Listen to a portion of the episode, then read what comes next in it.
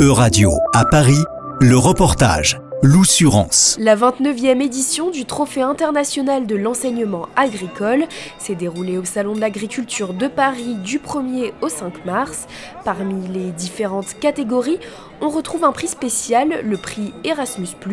Selon Corinne Lefay-Soulois, conseillère technique auprès de la direction de l'agence Erasmus+, l'idée est de montrer que le programme est bien accessible aux jeunes de l'enseignement agricole l'enseignement agricole est, déjà très présent dans, ce programme Erasmus, qui a euh, beaucoup de jeunes qui en bénéficient euh, et qui en tirent euh, beaucoup de choses, aussi bien en termes de compétences professionnelles que d'enrichissement personnel. Ils reviennent souvent avec une confiance en, en, eux qui s'est affirmée, une capacité d'écoute, de travail en équipe aussi qui s'est développée, etc et euh, un goût aussi pour l'avenir qui leur permet de se projeter parfois dans des études, de, revoir leur projet professionnel au vu de ce qu'ils ont pu euh, vivre.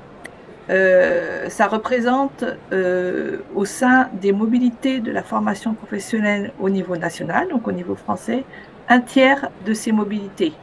Donc ça veut dire qu'il y a une mobilité sur trois du programme Erasmus ⁇ en France qui bénéficie à un jeune de l'enseignement agricole. Pour gagner ce prix, les compétences des élèves et les différents projets de l'établissement sont évalués. Ce prix est basé sur euh, une partie euh, d'une épreuve qui concerne donc euh, ce trophée international de l'enseignement agricole et qui, consiste en la présentation sur le ring par les élèves d'un animal. Donc ça, ça rentre dans, le cadre de, de ce trophée. Euh, où ils ont un certain nombre d'épreuves à faire euh, pour concourir.